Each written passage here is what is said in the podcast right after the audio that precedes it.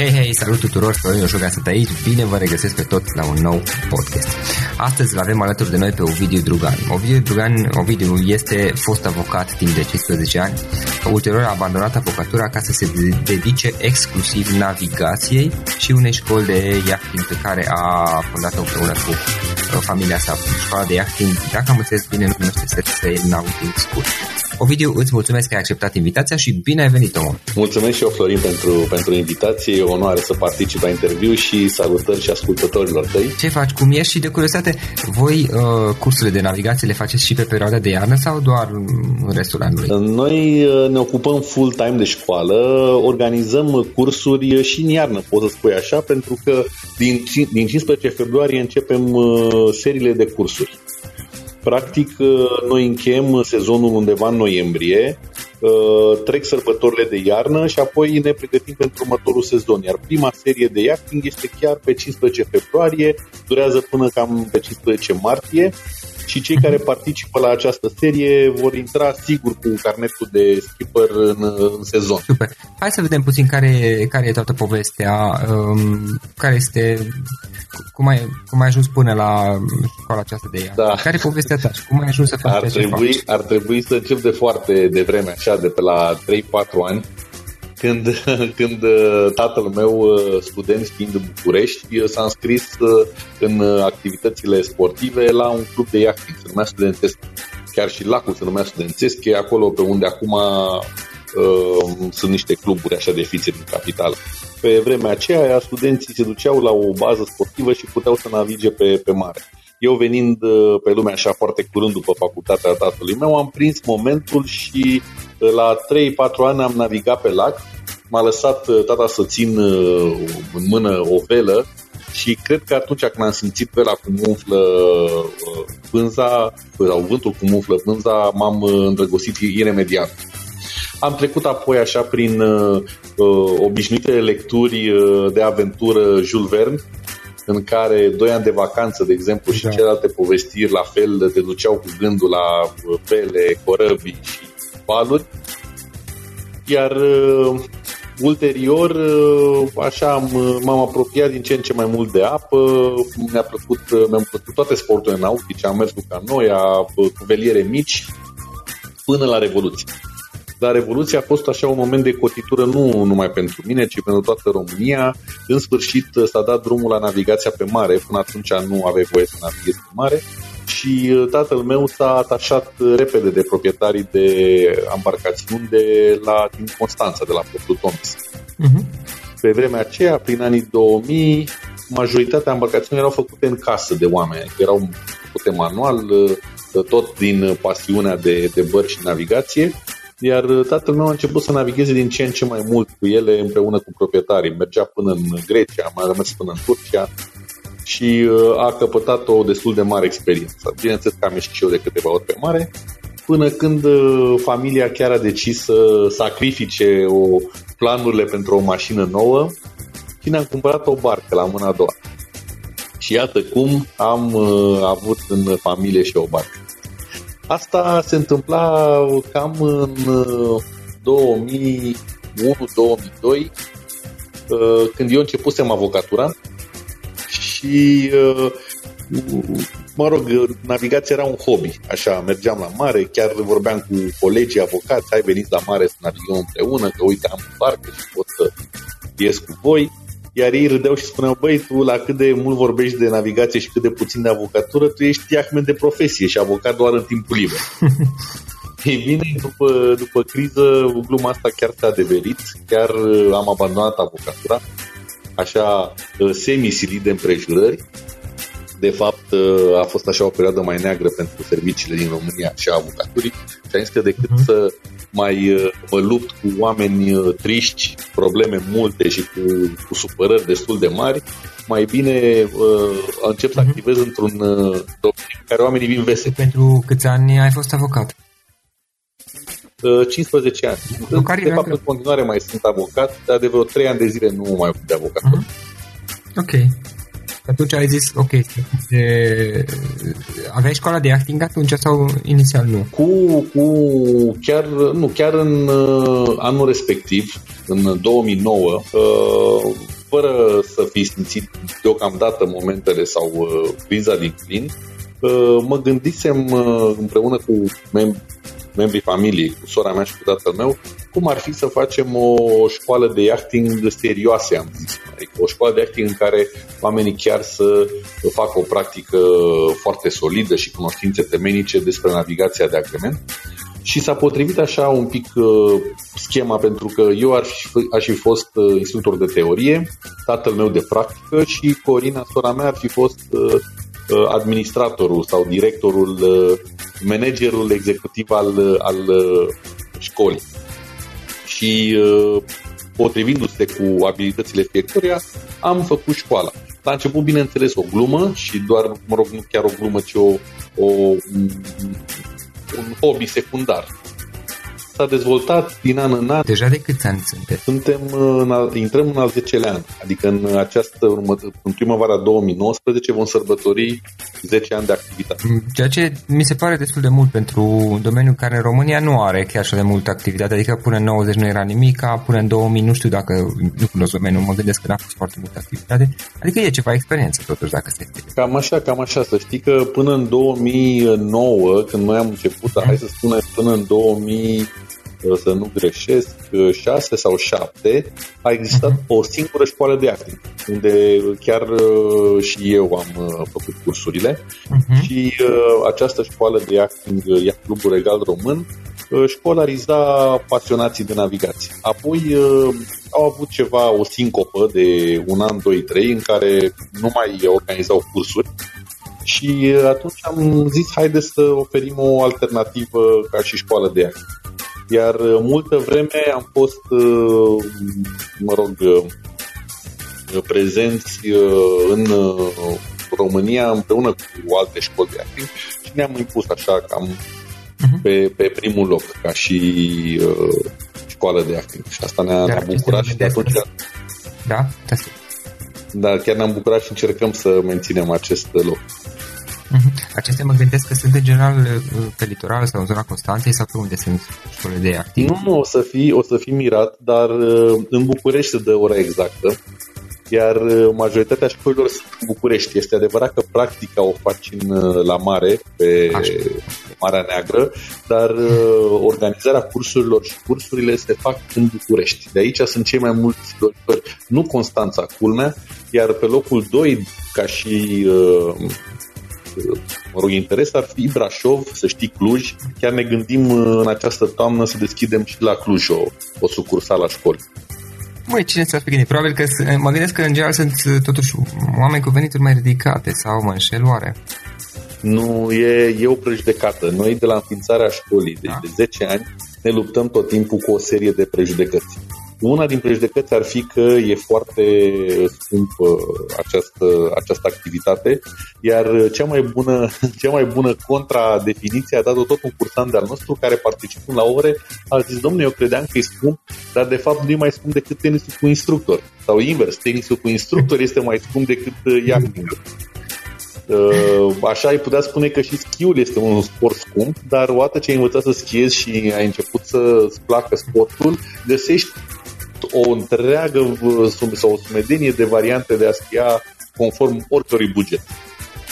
Da, corect, corect și dacă faci comparație cu alte activități pe care le ai, cu siguranță găsești altele unde ai băgat mai mulți bani, poate. Exact, dacă, dacă ne gândim la golf sau la echitație, tot sporturi tot așa considerate elegante, ă, ă, așa cu rezerva că nu sunt foarte în domeniu ca să mă exprim, mm-hmm. dar cred că yachting este mai puțin costisitor decât... Mai accesibil da, mai, mai accesibilă. Voi ce servicii oferiți? Deci serviciu atât de yachting în sensul că oamenii vin și învață cum să... Acum eu nu mă pricep, deci o să folosesc cuvintele cum să conducă un vas, cum să manevreze. Ca să nu spun o prostie, am încercat să folosesc un cuvânt apropiat. Nici o problemă. Noi, noi oferim întreaga gamă de servicii, să spunem, pe apă, la malul mării. Începem uh, cu școala de acting, care înseamnă o poartă către navigație, uh, o poartă în care uh, înveți să navigați, veghezi primii pași Apoi am înființat și o firmă de charter împreună cu un asociat și oferim embarcațiuni de închiriat la Marea Neagră, fie Aha, pentru plimbări personale, fie pentru activități de team building sau orice, deci orice ai vrea să, să se întâmple pe mare cu un velier în principiu, dar și cu bărci cu motor, noi putem să organizăm. Iar în al treilea rând sunt excursiile în Grecia, noi încurajăm cursanții și foarte mulți din cursanții noștri au început să facă excursii în, în Grecia, cum, cum, cum se duc la schi oamenii cel puțin o săptămână, două pe an. Să știți că așa încep și cei din yachting să se ducă o săptămână, două pe an, dar yachting uh, uh, musai. Iar noi în, uh, din partea săței le uh, intermediem această, această excursie. Că le aranjăm barca să fim siguri că cel care o închiriază este în regulă, că barca e în regulă, că n-au surprize. Poate chiar îi consiliem cu privire la traseu și ce pot să fac acolo. Super, super interesant. Ovidiu, uh, uitându-te acum la experiența ta, uh, de fapt, mai aveam o observație înainte de a pune întrebarea asta. Uh, am înțeles, nu știu, eu m-am documentat puțin despre tine și mm, citeam că oficiezi și căsătorii pe, pe bărci. Așa e, așa e. Uh, de fapt, orice skipper, adică orice persoană care deține un carnet de conducător de embarcațiune de agrement, mm-hmm. e de fapt un capitan în toată puterea cuvântului. Uh, legea nu face distinție între un, uh, o, un capitan a unei bărcuțe cu vele mici și a unui pachebot. Mm-hmm. Tot capitan, comandant de navă se numește. Și atunci are aceleași drepturi și obligații. Iar una din drepturi este să căsătorească în afara apelor teritoriale românești atunci când... Asta în mod legal, ai zis legal. Legal, în mod legal, în momentul când treci granița României, barca ta devine insulă românească, pentru că are pavilion românesc. Aha.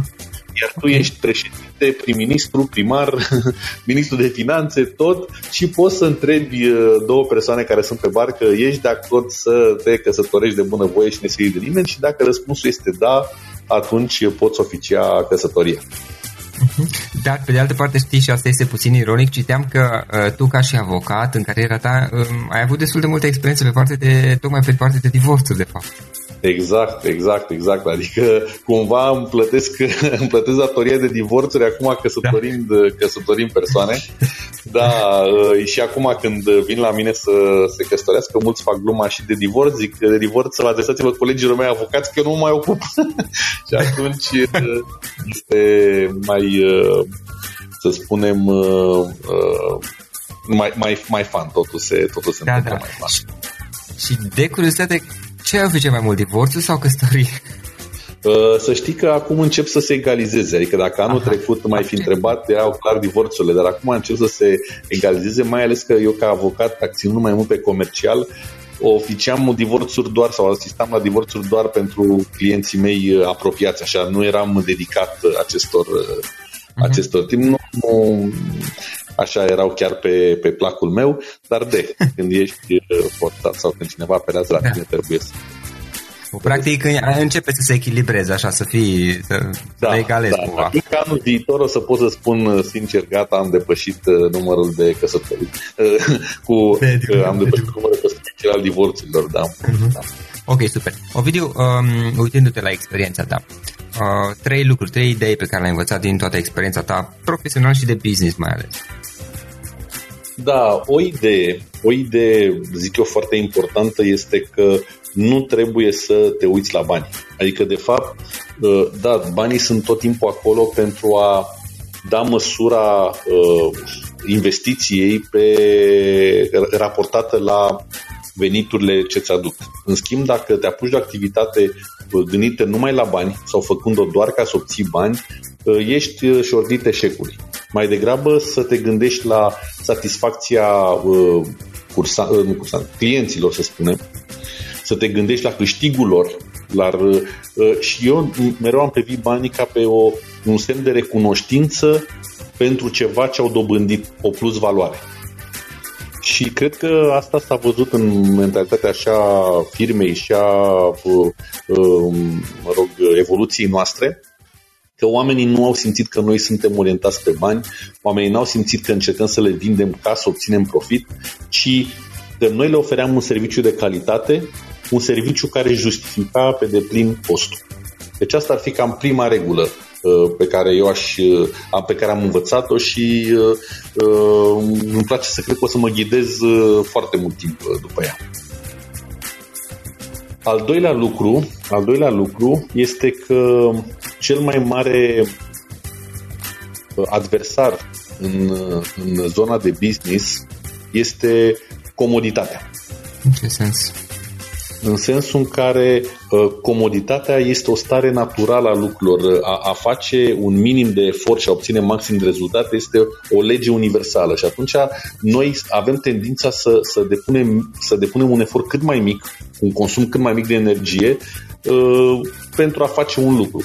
E, dacă te rupi un pic de, de uh, această regulă și începi să depui efort susținut mai mult decât tu însuți ai spune ar, ar, ar uh, merita un lucru, uh, rezultatele se văd. Și atunci, iarăși, uh, treaba aceasta ne ajută să ne păstrăm în, în fruntea școlilor de la modul că tot timpul, chiar dacă lucrurile merg bine, știi, și e vorba aia dacă merge bine, nu schimba sau nu strica sau așa, noi tot timpul ne gândim ce am putea să mai îmbunătățim sau ce am putea să mai creăm pentru uh, a face lucrurile să fie mai calitative. Deci asta ar fi al doilea, să renunțăm la, la comunitate. La Așa, și uh, al uh, treilea lucru pe care l-am învățat este să fii foarte atent la asociații pe care uh, îi ai în jur. Uh, eu, de exemplu, sunt un tip de persoană care nu prea Adică îmi place mai mult să plec la drum cu, cu asociați, cu colegi decât singur.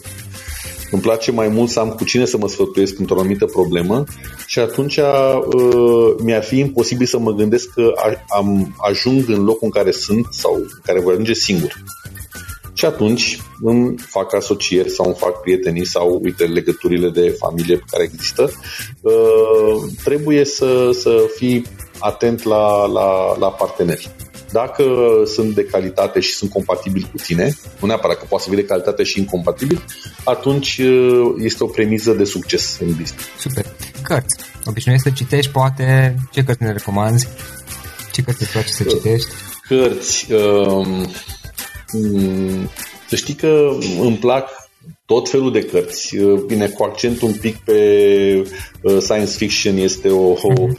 uh, așa o moștenire din liceu de când citeam preponderent acest tip de literatură, dar contează acum pentru mine mai puțin genul cât stilul. Sunt cărți clasice în programe sau în top 100 cărți de citit pe care nu pot să le abordez pentru că stilul de scris sau de, de redactare a frazei nu, nu e nu-mi place, nu, nu-l înțeleg. Pe când uh, alte uh, cărți, uh, să spunem, este, sunt scrise atât de interesant și atât de bine încât le citesc indiferent că sunt beletristice sau știu eu alte tipuri de cărți. Mm-hmm, super interesant. Uh, ce, nu știu, instrumente obișnuiești tu să folosești sau servicii sau practic instrumente care te ajută în activitatea ta la modul general? Fie că e vorba să te organizezi, să comuni, să faci chestii. Uh, să știi că um, aici chiar uh, am simțit din plin impactul sau progresul tehnic, nu numai, să spunem, din facultate până acum, dar încă de la începutul școlii și până în prezent tehnica evoluează, metodele care putem noi să livrăm informația cresc și la fel uh, instrumentele cu care, pe care noi le folosim zi de zi. Iar aici eu privesc smartphone-ul personal ca fiind cel mai uh, important tool din, uh, să spunem, repertoriul cuiva sau repertoriul meu și atunci uh, încerc să mențin uh, uh, smartphone-ul la, la ultimă generație ca să aibă toată puterea de calcul, stocare, conexiune posibilă, iar toate instrumentele sunt pe el. Iar folosesc foarte mult calendarul și îmi place foarte mult la sistemul Android că îi permite calendarului să fie pus pe un pe homepage, adică doar la o glisare de deget să vezi toate programele sau programul pe toate zilele și pe săptămâni în față. Folosesc uh, Notepad-ul foarte mult. am foarte multe noturi, pentru că oricând îmi vine ceva în minte, notez acolo sau oricând primesc o informație, notez pe Notepad. A fost o întreagă uh, tragedie când mi-am pierdut un program de note în care aveam stocate toate acele note. Da. Uh, mai avem uh, Facebook-ul, îl privesc uh, acum ca unul din cele mai importante tool în domeniul în care activez. Respectiv, este zona în care uh, public uh, anunțuri despre cursuri, excursii, evenimente și primești cel mai bun feedback. Adică alt canal de comunicare mai eficient nu există pentru mine în momentul ăsta. Doi, mă informez uh, în legătură cu ce se întâmplă, văd alte școli, văd alte expediții, văd alte evenimente ce sunt organizate văd efectiv avertismente de furtună și de vreme rea pe Facebook în care oamenii le împărtășesc și atunci ajung și la mine. Uh, ce altceva mai face Facebook-ul? Înlocuiește perfect uh, site-urile de știri și ziarele. Adică da. și sunt informații relevante pentru mine, nu pentru, să spunem, uh, orice domeniu de activitate, ci în special pentru mine. Uh, da. Știi cum e targetarea aceea Facebook și personalizarea este și mumă și ciumă. Pe de o parte nu mai vezi mai mult de să spunem, o, o întindere de braț, pe de altă parte vezi numai lucruri relevante. Corect. Avem uh, pe organizarea practicii, adică seriilor de, de persoane care ies la navigația de zi și de noapte la practică, avem Doodle, iarăși o aplicație foarte interesantă, în care anunțăm serii cu locuri disponibile și persoanele pur și simplu dau click, click și se uh, înregistrează la acea etapă de practică. Uh-huh. Cam asta okay, ar fi uh, aplicațiile și uh, să zicem așa, le țin foarte aproape, adică uh, lumea uh, începe să arate cu degetul așa și să condamne faptul că stai cu telefonul prea mult în mână, dar până la urmă uh, este, telefonul este noua, noul spațiu de lucru. Adică da. nu mai stai cu ochii în televizor, nu mai stai cu ochii în, în uh, mail-uri, ci ești uh, conectat prin smartphone la toate lucrurile acestea. Da, exact. Plus că până la urmă nu, nu e responsabilitatea telefonului dacă stai lipit de el toată ziua, adică telefonul e doar un obiect. E vorba și de puțin autodisciplină ca atunci când ți este necesar și când vrei să-l folosești, iar alte ori poate să îl pui jos și să nu mai stai lipit de el. Exact, exact. Iar, iar, iar uh, uh, faptul așa că, că stăm uh, lipiți de el nu este întotdeauna sau nu este universal un lucru rău. Poate dacă stai lipit de el, nu știu, să te uiți la 10 filme pe zi, poate să fie un lucru, o irosire de timp. Dacă stai lipit de el 2-3 ore în continuu, dar pentru că ai, știu eu, ceva de organizat sau ceva de o ședință online sau ceva de genul acesta, poate fi chiar un lucru pozitiv că ai posibilitatea să participi în felul acesta de oriunde la acel lucru, știi? Da, evident, evident. Ovidiu, înainte de a pune și ultima întrebare pe care o am, spune celor care ne ascultă unde vă pot găsi online, unde pot să afle mai multe despre voi. Poate este cel mai interesat. Da, noi, uh, ai, ai menționat la început uh, numele școlii noastre Set Sail. E foarte corect cum, cum ai pronunțat. Uh, este, de fapt, traducerea englezească a expresiei toate pânzele sus. Bineînțeles că noi la începutul școlii ne atrăgea foarte mult toate pânzele sus. A fost un film absolut superb care mi-a marcat și el copilăria. Este, eu chiar zic că este șansa românilor de a, de a de a face cunoștință cu, cu navigația și cu pasiunea pentru a navigație acest, acest film. Cine a văzut nu se putea să nu se îndrăgostească de, de acțiunea filmului și de personajele de acolo.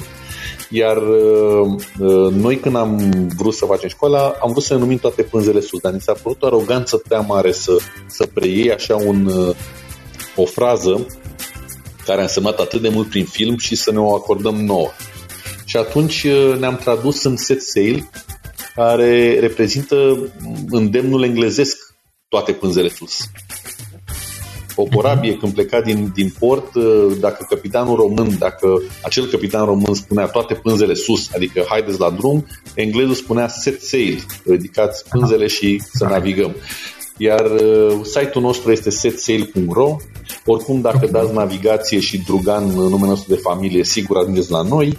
Dar uh, și dacă dați școală de navigație în București, la fel uh, ne puteți găsi foarte ușor. Super. Uh, și în final, Ovidiu, o idee cu care să sintetizăm discuția noastră. Dacă ar fi să lași ascultătorii podcastului cu o singură idee din toată această discuție, care este aceea? Ideea este așa, că ar trebui să ne gândim ce e important pentru noi în viață, iar pentru unii dintre noi a naviga sau a te simți liber, măcar acea perioadă în care pui piciorul pe un velier până cobori în port, reprezintă cea mai liberă, să spunem, exper- sau experimentarea cea mai bună a libertății. Ehm, știu din proprie experiență și din povestirea celorlalți că năzuința de a naviga este adânc înrădăcinată în noi și este un lucru la care mulți uh, visează. Știți cum se spune, sunt unii cu pasionați de câini sau de pisici, alții sunt cu muntele sau cu marea. E, aproape toți care sunt pasionați de mare și sunt mulți, visează, se întreabă ce e dincolo de orizontul respectiv.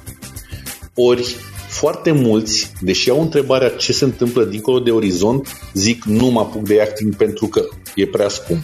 Eu trebuie să am barcă și eu nu am, uh-huh. sau nu vreau să-mi cumpăr. Sau nu-i pentru mine, sau nu-i pentru fete. Deși acum avem o proporție aproape de 40% fete cursante. Să lase, ce, ce vreau să transmite, să lase toate aceste prejudecăți, să caute site-ul nostru, să citească un pic pe el și să vină la curs. Este un prim pas în care doar să satisfacă o, o curiozitate și este suficient. Învață lucruri frumoase, învață lucruri noi și cine știe, poate chiar este un nou, uh, o să deschide o nouă ușă în existența cuiva și mulți au zis că este foarte, foarte plăcută această activitate. Mm-hmm. Okay. Și cam asta e mesajul. Să, să nu se mai potignească de prejudecăți, ci să-și urmărească visul, dacă visul lor este să navigheze pe o barcă cu pânze și să urmeze cursurile noastre. Super. Ovidiu, îți mulțumesc foarte mult că ți-ai făcut timp să stăm de vorbă. Mersi fain pentru toată discuția asta și mult succes mai departe cu ceea ce faceți voi acolo, omul. Mulțumesc mult, Florin, și oricând uh, ne inviți să știi că venim alături de tine. Mulțumim mult de tot pentru invitație. Ok, da.